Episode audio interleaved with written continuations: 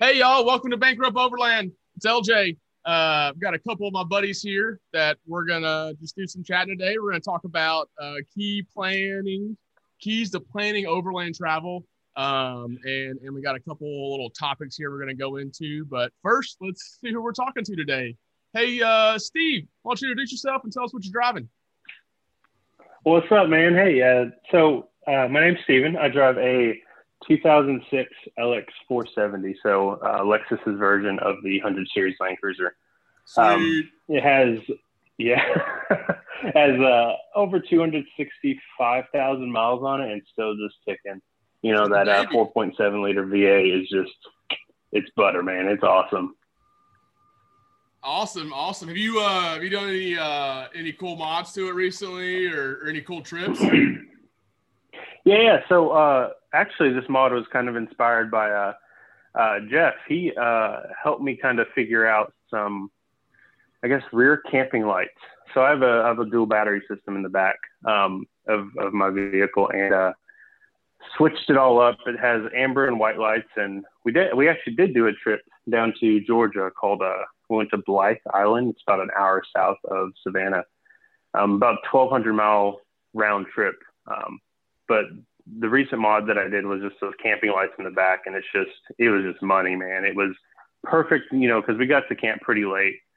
Flip a switch, you got yellow and then amber, and we were actually getting swamped with mosquitoes and everything, so that amber light came in clutch. But that's my most recent mod, man.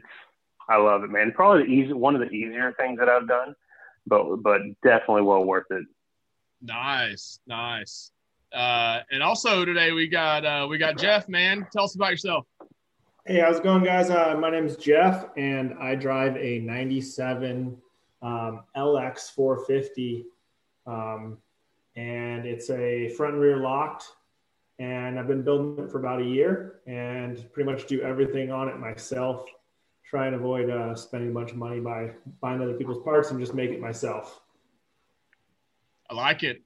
What's your Instagram name? DIY _ Land Cruiser. Yeah, a lot of DIY action for me. Oh, that's great. And I also drive a Land Cruiser. Mine's a 2003 model. It's got about 255,000 miles, so I'm just behind Steve there. And yeah, it's a lot of fun. And so, as you can tell, it's a Toyota crowd in this group. We like to go places and we like to come home. So we all chose Toyotas for that reason. Facts. I got the oldest rig with the least amount of miles. How's that work? Go figure, right? I'm right at like 205, I think. Oh, that's not bad. You've already changed the head gasket. Still a baby. Right? Yeah, I already did a head gasket right when I bought it. You're ready to go. Well, cool. So today, you know, I don't want to keep these too scripted, right? But we do want to have some relevant topics that, you know, people might like to hear. And so if you're out there and you want to hear us talk about a topic, let us know. And we'll etch it into the calendar here. But today we thought we would start off with, you know, what you're looking at when you plan an overland trip, right? An overland adventure. And that's a lot, right? So first off, your first question is like, what is really overlanding, right? And so that's a whole conversation, I think, for maybe another episode. But, you know, at its simplest form, right? It's, you know, road-based travel in a vehicle kind of, and going out and camping and getting out there. And so, One of the first areas when you're looking at planning an overland trip is are you looking at a group trip or a solo trip? And so when you're looking at a group trip, you know, what are some things that y'all look at when you're looking to plan a group trip of, say, maybe, you know, 4 to 6 vehicles? I'll kick it off. So one of the things that I try and plan for group trips is coordination between what everyone's bringing. The main thing is not every single person in the group needs to bring a giant tool bag with impacts and hatchets and chainsaws, and not everyone needs to bring a whole thing, a gallon of coffee creamer, a whole gallon of, you know, all this stuff that everybody brings. My main concern usually is keeping the weight to a minimum in my vehicle, and if you can bring less stuff and you can disperse the load over many vehicles, you're going to be better off. And then it brings you together to work as a team instead of being a solo self-reliant person that a lot of us are. So group efforts, I like to, you know, be prepared. In the past, I've listed out, you know, created like Google documents with all the tools and things that I carry, and, you know, put a little bit of trust in the people that you're with, that they're going to bring the things that they're saying. And, you know, you start to build a relationship, all these people, and you realize what each person can contribute in, you know, the group. You know, not everyone has, you know, soft shackles and toe straps, but not everyone in the group needs it.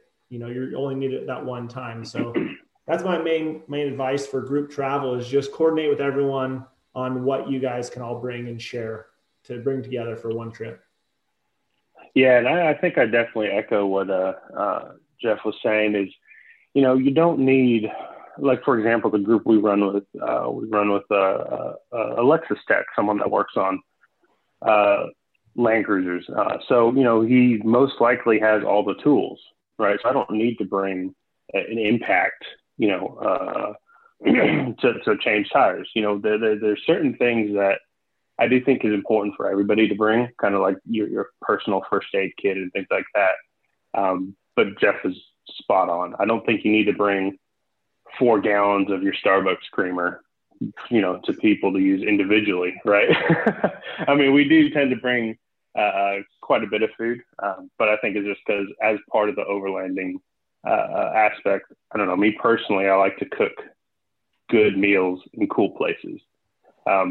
So, yeah, that's to 100% echo what Jeff was saying. Just kind of coordination with groups.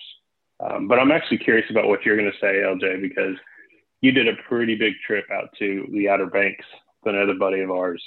And I'm curious how you guys coordinated that. Yeah, so that was a really uncoordinated trip. First off, we were actually on that trip. It was a lot like a lot of individual travelers, because we kind of met at the Outer Banks at the ferry, and that's when we all met up and did our trip. And then we all kind of left at different times as well, because Nick and Sydney, I think they stayed for a few more days in the house after we finished camping on the beach. And so we all kind of went our different ways. But one thing I did have in mind, and this is something that Jeff can probably attest to some great annoyance during the Red Clay Rally, was I didn't have good communications in the Red Clay Rally. I actually had purchased the wrong radio and showed up to the rally with like a 2-way walkie-talkies, and they're like, "Yeah, that's not going to work with all the communications that we all have." And so I had planned this entire, you know, I'd got this group together, got everybody excited. We're going to do the rally, and I'm the only person that can't talk to anybody that's in our group because I completely boofed the communication purchase. And so on this most recent trip I went on last weekend down to the foothills of Chattanooga, I had my new radio in. I got a Midland GMRS radio, installed it about a couple of days before this trip, and everybody had GMRS as well. And let me tell you how cool it was to have constant communication with everybody that I was with. It was, especially because I was by myself on this trip in the Land Cruiser, so there was nobody else to talk to during the day as we're riding on these trails. And so I was probably a chatterbug on the radio, but it was, you know, nice to have that constant communication with the group, especially, you know, when you might get separated. It's like there were a couple times where I was like, "Hey, do I go left or right at this fork?" Right? They're like, "Oh, go this way." And so that was pretty cool. That was one thing that I would say, and we're looking at group travel, that I missed the mark on for a while. But now that I have it, I wish I would have jumped in a whole lot earlier on having good communications built out in my rig.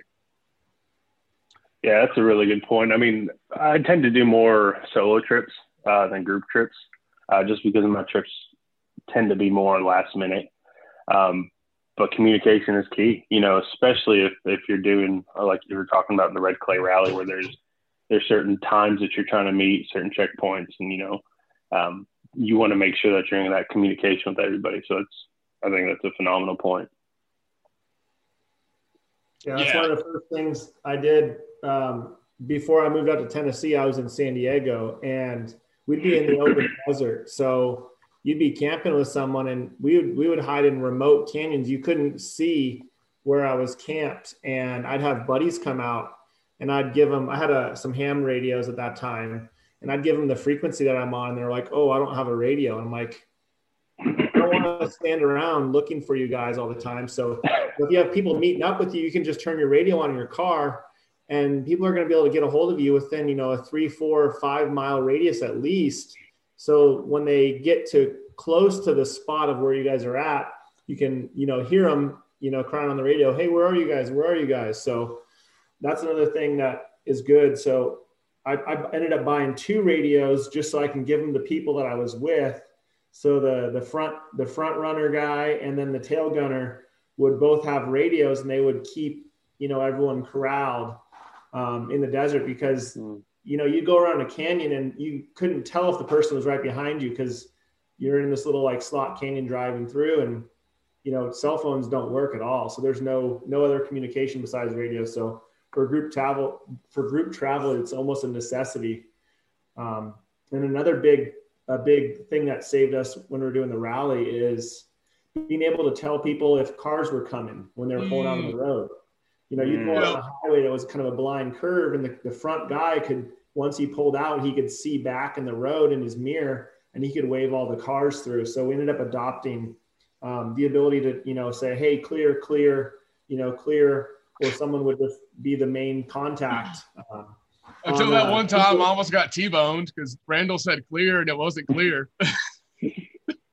Oh. There was some drinking involved there, I think, so... It only works until it doesn't, right? Exactly. Yeah, you learn who to trust. That's the whole trust thing. Oh, that's great. That's great. All right, I'm going to kick it over solo trips, and actually, I'm going to kick it to you, Steve, because we're on communication, and I know that you have a really cool piece of communication for solo trips that I'd like you to chat about. Yeah, absolutely. So like I mentioned, I tend to do more solo trips, and the trips that I end up doing tend to not have cell service. So we did Land Between Lakes early last year. Actually, I think it was beginning of January, and we kind of came to the conclusion that, hey, if this is what we're going to do more of, let's be smart about this, right? So. Uh-huh. Can't get service with your cell phone out there. It's 167,000 acres of just nothingness. I mean, obviously land, but there's no sort of cell service. So we invested in a Garmin inReach. And for those that don't know, it's a satellite-based communication device. So it's kind of two parts. I can send a text message out using the Iridium satellite network, or I can receive text messages in. So say if, I don't know, I blow a CV and I say, "Hey, LJ, these are my coordinates. Can you get me a CV to these coordinates?" He can say, "Yep, got it, on my way." Kind of keep me updated. So peace of mind type of deal. And it's also the second part of that is it's also an SOS device. So say if I'm, and this is kind of what I really love about it, is say if I'm hiking, and it's just my wife and I hiking up, I don't know, to see a fire tower, and I break my leg. She can't carry me out. You know, say if I fall and I break my leg, she can't carry me out. So smash an SOS button, and the folks at Garmin will reach out to the local search and rescue teams and come and recover me, whether that be National Guard or a local the Forest Service people or anybody else. Did you see that story? They'll kind of coordinate that. Did you see that story in Mexico that came out like 2 days ago? I'm pretty sure. Oh, about that saved their tails, wasn't it? I believe so. Is that the one with the Tacoma that got shot up? Yeah. Oh, yeah, and that's exactly what it is. So what happens is, and I've taken seminars on it, so it's super fascinating. First off, the Iridium network is 100% global. So I can be in Tennessee, California. You said Iridium network. I don't know what that is. Can you explain? Yeah, so like high-level sales guy terms, what the Iridium network is. Sure. So the Iridium network is a group of satellites. That's all it is just satellites. And they call it the Iridium network. But that's what the Garmin reaches out to, right? So there's satellites orbiting our Earth. And so I can be in Tennessee, California, Mexico. Heck, I could be in Germany. And if I hit that SOS, I got immediate contact with someone, a literal person sending me messages saying, hey, what's your status? But what's cool is say if I fall, break my leg and I'm bleeding out, I smash the SOS button and then I go unconscious. They're going to try to keep that contact with me. But if they don't get any contact, they'll start sending people to my location. And because it's a GPS device, they know exactly where I'm at. Mm-hmm. So I can be in the middle of the Atlantic Ocean, hit that SOS, and they're going to send the Coast Guard to get me. So being a solo traveler, you kind of have to prepare for those sort of things. And I hope I never use it, right? But it is kind of a nice to have, not only just for the SOS aspect of it, but say if I need to send a text message to friends saying, hey, yep, I've arrived here, or hey, mm-hmm. I'm a little bit late, but this is my ETA, whatever. And also I use it as a GPS device too. So I pair it up with my iPad and I have global GPS anywhere I have the Garmin inReach. So super awesome piece of kit. It's kind of expensive initially, right? It is an expensive piece of kit. But the way I look at it is if it's $450 or my life, I'd rather spend that $450 now and have to use it to save my life. So that's kind of the big, while we're on communication for a solo traveler, I think something that is more global or more reliable than cell services is vital. Yeah. We're trying to go places where people aren't building cell towers, right? Like that's my goal. If there's a cell tower, I'm probably not doing my overland trip planning very well. Maybe I am. I don't know. Yep, but what I'm looking at, I'm going, man, I should be able to get on Instagram when I get to my sweet campsite, right? Like there's just things about that where you gotta post it, man. What's that? Yeah, you can take pictures. You gotta post it later, right? When you're done. I've been thinking about getting one of those, and I was thinking too on the hand of like you mentioned at the end of being able to communicate like with a loved one, like hey, I just arrived at my campsite. It might, as Jeff was saying, it might be the desert, right? And you want to be able to give them a safe arrival that you've made it and you're safe and you're going to be laying down, right? Like those things are so important to make sure when you're on these long trips that your loved ones know you're safe. Yeah, and what's also cool that I don't necessarily utilize a whole lot, but you can actually set it up to where every 10-minute intervals, 5 minutes, 1 minute.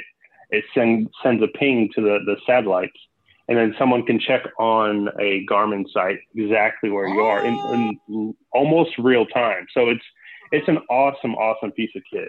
I highly recommend it for anybody that does solo stuff. Yeah. I didn't know that. That's dope. Yeah. Yeah. It's really, really cool. So switching gears, we're going to go to food. I know there's one thing that Jeff always carries in his fridge, in his truck. I was able to enjoy a sweet treat at the top of a ridge one day. Tell us about what you always keep in your fridge, no matter if it's a solo trip or a group trip. Ice cream, baby. Yeah. Yeah, so funny story with the ice cream. So I just moved to Tennessee and I met up with all these guys, some on this call, some not. And I had a 24-pack of like assorted ice cream cone, sandwiches, everything. And I set some boundaries, and the rules were: first person that breaks their rig gets an ice cream. First person that gets stuck gets an ice cream.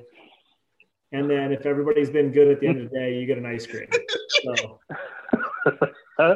this is a funny thing coming into a new group. I thought it was pretty funny.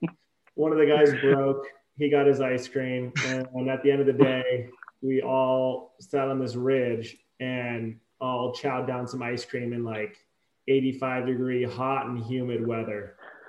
Yeah. I didn't know I liked ice cream that much until then. Like, that was the moment that you should have ice cream, is when you finish the day of wheeling on top of a ridge in the middle of summer in Tennessee.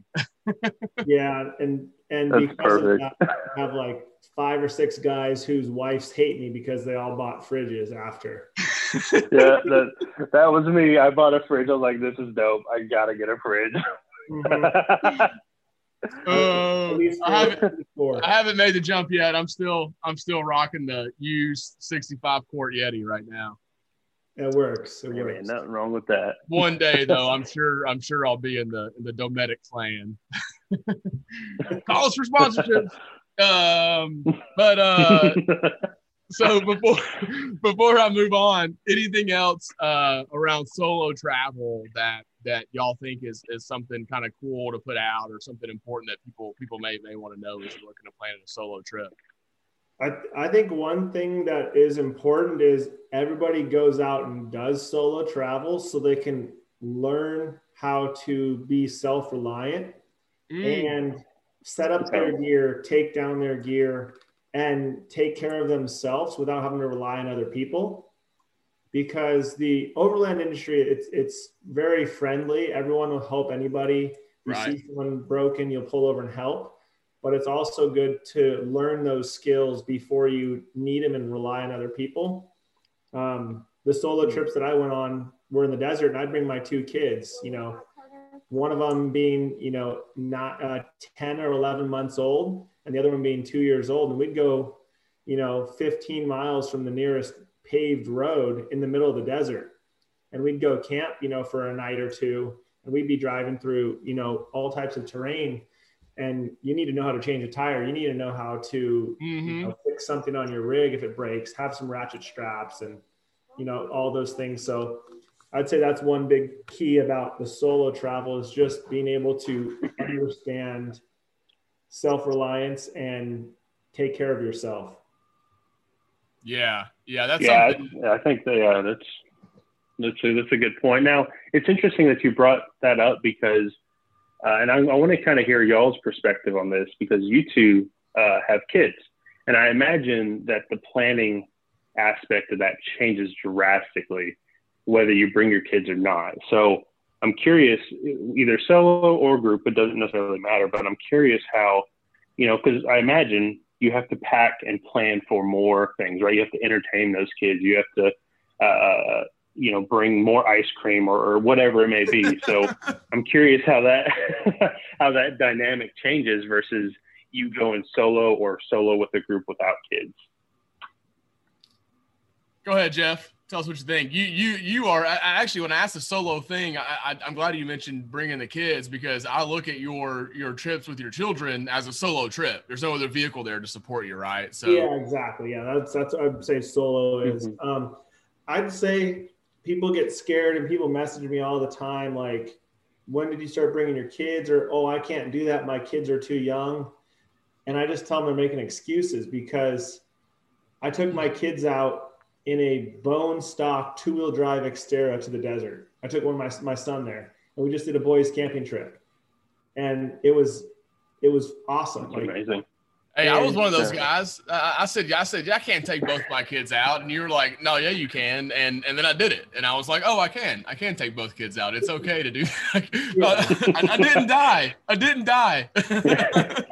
It's exhausting, but you figure it out, and you just learn. And then I picked up a Land Cruiser, and I started fixing it up. And then we used to sleep in the back, and you could be cold or you could be warm, or you just learn. You learn from each time you go out there, and you just take your kids with you, experience it, figure it out.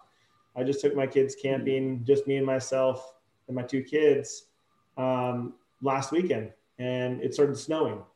But I was prepared. I had an awning, I had shelter, I had a fire, and I just built a diesel heater, so we had a warm tent. And you figure it out as you go, and you just acquire more things to make it more comfortable, so the little kids can go. Speaking of diesel heaters, my diesel heater is my garage warm right now. Jeff inspired me to build one myself. Nice. No, on the taking your kids, that was a cool trip that I ended up doing at the end of the summer over to LBL. Took both kids out, and to Jeff's point, exhausting is the best way to put it. I was like utterly exhausted by the end of it, but my children had the times of their lives, like just being out camping, being able to go swim the lake, like it was worth the exhaustion 100%. To get them out and have them do it. But what I have learned is, just like with every time I go out, I tend to carry a little bit less every time I go out. So I took way too much stuff for the first time with it. When I took my son out the first couple, he's gone out with me a few times. He's 7 years old. He's been out a handful of times with me camping, and so he's a little bit more versed in it. My daughter's just turned 4, and so she's been out once with us. It'll be out a few more times this year as well, but. I took a whole lot of stuff I didn't need the first time, and I've kind of ratcheted it back. And really, I just got to add an extra piece of food for him, really, and he can pretty much survive off everything that I keep packed in the vehicle and what I bring. I do always bring a few extra sets of clothes for him because, kids are kids. But, you don't have to bring too much help for him. Wyatt eats what I eat, and the kids eat what I eat, so normally I just cook and they, I had a little extra food for them, and I don't have to do too much else besides that, and make sure they got the juice boxes and snacks and things. And I Jeff and I have talked about this also. I let them watch a movie at the end of the night and hang out in the tent and chill out. And we don't have to completely unplug when we're out there, because at the end of the day, I'm just glad they're out there with me, right? They're out there enjoying it, and the majority of their day is spent playing in the lake or something. Hey, yeah, sure, let's watch a movie at night in the tent and chill out and relax and calm down. That's really interesting, because I was under the impression bringing a kid, and obviously, like I mentioned, I don't have a kid, so my idea of it is obviously pretty skewed. But I was under the impression that bringing a kid, you had to bring a ton of extra gear. But from what I'm hearing from you two is, yeah, it's maybe a little bit extra gear. Kids tend to get a little bit more dirty if they trip in the mud or whatever. But beyond that, it seems like it's normal kit plus a little extra, which is awesome. I think that's fantastic. Well, I guess, and it would to your point, LJ, it would depend on the age, because what I've noticed too, when our when our kids got out of diapers, what we had to carry went down tremendously as a family, right? And when we're looking at, so I'll say potty trained kids that eat what I eat, it's pretty easy.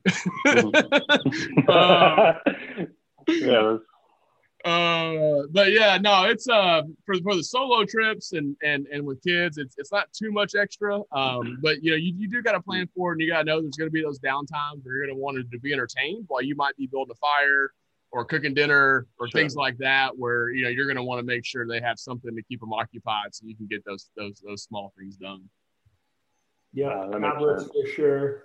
And if it's cold or hot, you're with your vehicle, so. Cold or hot, you can always start it up, turn the air conditioning on, or start it up and turn the heater on. It's a lot more heater here in Tennessee than it used to be in the desert, where it'd be 90 degrees and they'd be like, I'm hot, I'm thirsty. So then you just park the rig and turn the AC on for a little bit, pull out some ice cream, and they're rejuvenated. Yeah. Back to the ice cream. I love it. I'm a big fan. I think you should keep ice cream in your fridge at all times, because I want to get one next time we're able to hang out. Yeah, exactly. So, good question here is what I have next. Are you a go with the flow, or do you have plans for basically every day when you're on a trip? Jeff, give it to me. So back in California, I was go with the flow. I'd get home. I'd be driving home on a Friday night at 4:00, and I'd text the wife, "Hey, I'm gonna take the kids camping," and she'd be caught off guard, but I'm bringing the kids, so she's always down. So I'd pack up, and the kids need food. Well, I'll figure it out. Like, I just kind of go with the flow. So you hop in the car, you pack it up, and you. Get on the road by 6:37, get to camp at 9:00. Kids are hungry. You feed them some marshmallows. Then you cook dinner, and you just figure it out. Kids are up past bedtime, but they're having the time of their lives. They're coming back, from that trip, and they're telling grandma and grandpa and their friends that I went camping. I had marshmallows and climb on the rock hill and all this stuff. And I would never really plan much unless I was going with someone new that I wanted to show people the cool places that I've been. Otherwise, it's kind of, hey, go drive down this wash and find out what's on the end. Oh, there's some mud caves that go, you know, a couple hundred yards back into the desert cliffs. Okay, let's check it out. And my thought is I go overlanding and camping to get away from the real life. You know, my real life is meetings, planning, you know, phone calls, video chats, and all that. So when I go out to the desert, I could have a giant plan, but what happens if it rains, or what happens if the kids don't want to do it? Then I'll be disappointed because I don't get to do that thing. So if you don't plan, which I think this is like the main overland thing, is like, it's the journey or whatever anyone wants to say, is like, that's been kind of my philosophy for a while. Just like, get out there and just figure out as it goes along. If you don't have to do anything, if you don't have to get to a destination by a certain time, then just figure it out, go with the flow and test the waters and see what you find. I like it. What do you got, Steve? Interesting. Yeah. So I think it's kind of both, right? So at least here on the East Coast, we don't have necessarily like the BLM lands that the West Coast and, those places have. So there are certain areas like Land Between Lakes, right, where you can just literally drive, find a primitive camp spot and park. But I'll give a prime example. So for New Year's, I wanted to go to the beach, wake up on the beach, Jan 1, 2021. I think that was going to be the dopest thing in the world. The closest beaches to us are Florida. I spent literally 2 or 3 weeks trying to find a camp spot. So in that sense, I had to literally plan it to where I said, okay, well, I'll just try Blythe Island. So I found the camp spot, got everything set up that way.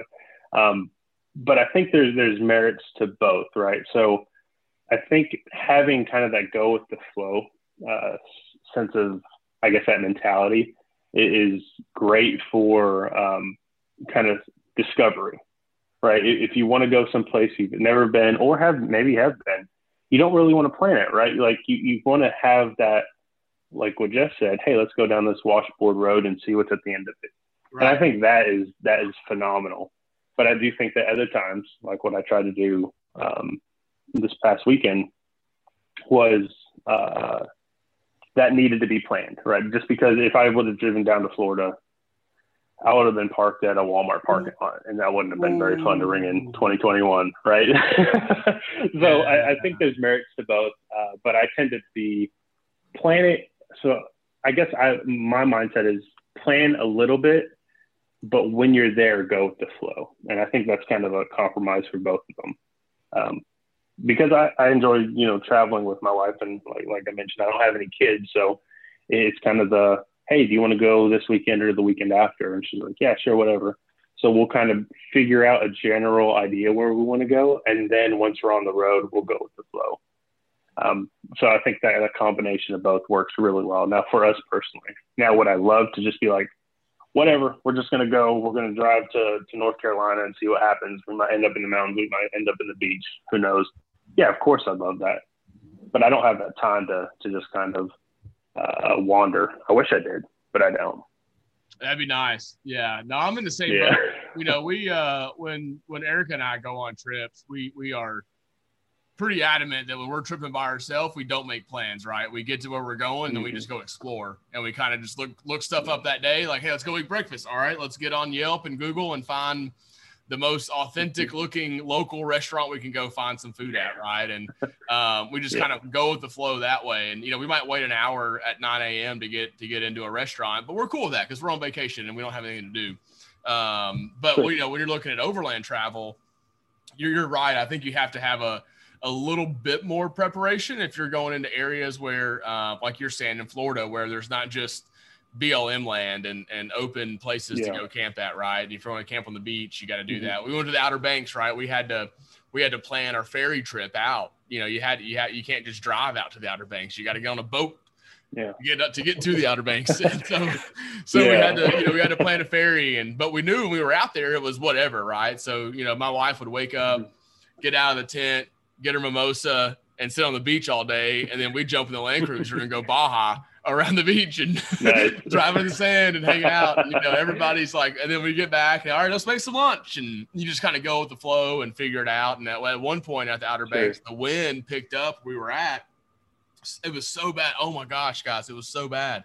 Like we couldn't even cook food because sand would just be getting our food, if that makes sense. It was that windy on the beach. Wow. And so we ended up having to like totally break down camp and move to the other side of the island to where we were protected from the wind. And so those are things that just happen, right? And you just got to be, everybody could have been like, oh man, I got to pack my camp up. But everybody was like, okay, cool. That spot's going to be a whole lot better. Let's get this stuff done. Let's jump in. We'll Baja a little bit, and then we'll set up camp again. It's going to be cool. So, I feel you on, you got to do a little bit of preliminary planning. You got to kind of set some outlines and boundaries. And then once you have those set and you have like a safe place to sleep and you're good to go, then, hey, let's go have fun and let's figure it out along the way, right? I think that's a really good point because – being able to adapt is so vital to what we do, right? It could be a freak storm that rolls in, and I'm not talking just rain. I'm talking like tornado sort of deal roll in, and you got to be able to say, okay, well, let's pack up camp and get to someplace safe. Or in your situation, I don't want sand in with my shrimp, so let's move to behind the dunes or whatever it was. we were trying to make scrambled eggs. Can you imagine eating some scrambled eggs with wind and sand going? Oh my god! No. I thought I was eating the shells off the eggs every bite I took. No. If I get shell in my scrambled eggs, I'm gagging. Like it's so disgusting to me. I can imagine crunching on sand eating eggs. I'd be in a mess. Oh yeah. It was interesting, but it definitely, we just kind of went with the flow at that point. It was like, all right, well, we can't eat here. We can't cook here. We got to find somewhere else to go. And, I think Nick and the guys actually, what they ended up doing was when we couldn't cook, they just jumped in a truck and started driving. They knew that the other side of the island, the wind should be lower. So they just drove the other side of the island. Yeah. And checked it and then came back and we're like, all right, pack it up, let's go. Like, and we rolled out. So hey, this leads us into the last piece of the conversation here, and that's kind of packing and kind of camping and kind of what, when you're looking at these trips, right, what are some necessities that you got to have on every trip, and then how do you how have you set your rig up to keep those things in their place? Are they in their place all the time? Do you put them back in your rig every time you go on a trip, or do you have that stuff kind of set up? I'll kick it over to Steve. I'll go and switch it up. Yeah. So I tend to leave some of my stuff in the vehicle, and then some of it I have a dedicated area in my garage. Where I put kind of the bulkier items. So my vehicle actually isn't daily driven anymore now that I work from home. I kind of have that luxury of being able to keep everything staged somewhat in the vehicle. For example, I have a kitchen box. It's not a chuck box. It's literally an aluminum case that has, my pots, my pans, plates, knives, cups, things like that I just keep in the vehicle. And that's actually come in handy when I'm not camping, right? Like one time I had to drive somewhere, I don't remember what it was, and I got pho. And I was like, well, I got pho to go. And I realized, well, you can't get pho in a giant bowl, right? Pho is a Vietnamese soup. So I just grabbed my Stanley pot and pulled off the side of the road and just ate the soup out of the Stanley pot. So it worked out perfect. So part of my kit is already staged in the vehicle. I think it's kind of two parts for me, a little bit of laziness, but also it's just nice to have those things in the vehicle, right? Yeah. But I do think organization, though, is key for me. So being able to organize what I have and how I carry it is so important to me. So yeah, I have two drawer system, and then I have a two-door drawer system that's stacked one on top of the other. And then I have a fridge right next to that. So I really like where it's at right now. I'm going to do some modifications after this next trip about some inconsistencies I had with that kitchen box. But that's kind of what I got going on. Nice. Jeff, I know you, man. I know you keep a little bit more in your rig probably, don't you? Yeah, I've gone through – I'm on my second kind of platform. I guess you could call it a wannabe drawer setup and fridge slide. So I have a giant fridge. I got the Dometic 75 liter. So that takes up a good chunk of the back. But then underneath that, I have a storage area that goes all the way to the second row seats where I keep three big plastic bins from Home Depot that one carries my compressor and jumper cables, and which isn't just an extra that I don't need. Jumper cables. And two batteries, right? Yeah, I have two batteries and a jumper pack always. So it's always good to have cables for another person, though. Like, I carry cables normally for people who don't take care of their batteries. That's what my jumper pack is. Yeah. So I have a double redundant. So kind of we're doing better than AT&T right now, let me tell you. Yeah. So I keep a lot of things in there. I have my stove is usually in there with my grill, my griddle, and then my fridge has been on for the past 7-8 months. I haven't turned it off, so it's just always on. It's just plugged into my garage. And as far as the platform and all that, I have a sleep platform that I can sleep me and my two kids pretty comfortably at all times. I don't always sleep in it. I have a rooftop tent as well as a ground tent that I can sleep in, but I like to have a backup plan. So just in case the weather hits, we can sleep inside the rig. But as far as packing and all that, I have two bins. One bin is my kitchen and mess setup that has everything I need to cook, clean, and basically make coffee and all that. And then the second bin is for food, which I usually keep some mac and cheese and granola and oatmeal and syrup and pancake mix and rice and stuff. So if I needed to, I could just throw it in there and have enough food to go camp for one night.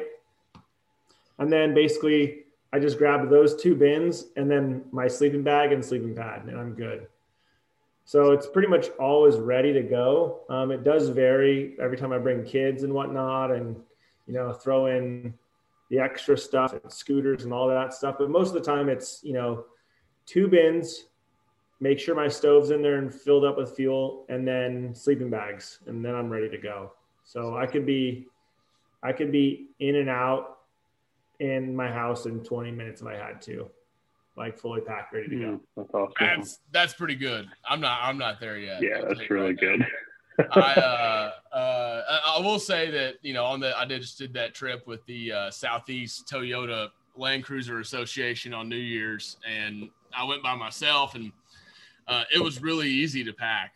I've had a lot of trips recently where I've had multiple people with me. 3 to 4 people in the Land Cruiser on multi-day trips, and it's been just packed to the brim almost in the back on those trips. And so this trip, literally with the drawers that I got from Steven in the back of my truck, they literally I just threw my cooler on top. I put my table inside, and actually that was all I had to actually pack in the actual Land Cruiser. That's awesome. The rest of it stays in the drawers at all times. So I have those two drawers in the back. One is a recovery drawer, so it has recovery tools, all that stuff in there. I did add some tools in there because there are some tools that I keep in the garage normally that I bring with me at all times when I go out on trips. So I did have to add some tools, but and then my other drawer is food and cooking. So like Jeff, my grill stays in there all the time. I always keep a little propane tank in there.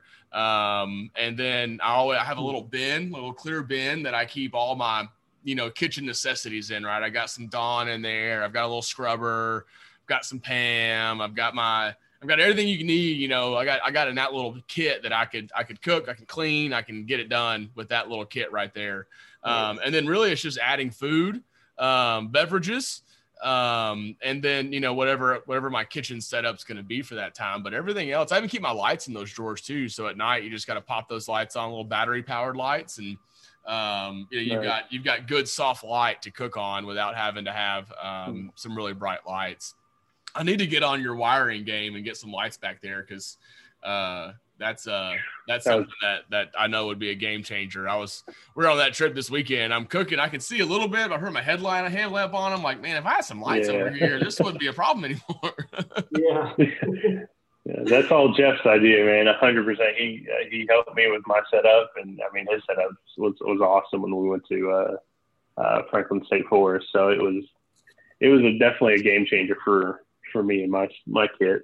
Yeah, one thing I should have done is I should have wired those lights whenever I plumbed the wiring for that antenna for the Midland radio. I would have made it a lot easier if I'd done all those together. Taking every panel off again whenever I do this next project. But hey, that leads us into the next conversation topic, which is going to be DIY platforms. So if you've been listening with us and you're still hanging here, it means you must like us a little bit, or we're somewhat entertaining. So come back, check it out. We're going to be doing it next Tuesday. If they can do it, I don't know. Hopefully they can. Yeah, I'm down. Yeah. And we'll talk about those platforms we talked about, right? So I've got the drawer system in mind that I got from Steve. Steve ended up building a whole new system in his Land Cruiser, and as you know, Jeff is on V2 of his system. And so I think the next conversation we can just dive into these DIY platforms, what y'all think is important, what you've learned, and the two that y'all have built. And then I can just maybe like talk to y'all about what y'all have learned, because I'm still learning myself. Yeah, I've definitely learned a lot over the process for sure. I bet. Well, hey, really appreciate you guys coming on and chatting with us tonight. It was a fun time. I hope y'all enjoyed it out there. And from this one, man, I think we're about done with this. Y'all good, guys? All good here. I'm good. Thank you for having, man. Thanks for having us. This was a blast. I had tons of fun. Yeah, it was fun. Let's keep it going, guys. We all have a good week. Don't work too hard, and maybe y'all can do a project or two to talk about next week. Sounds good. We'll see. Right. See you guys. Peace. Talk to you later.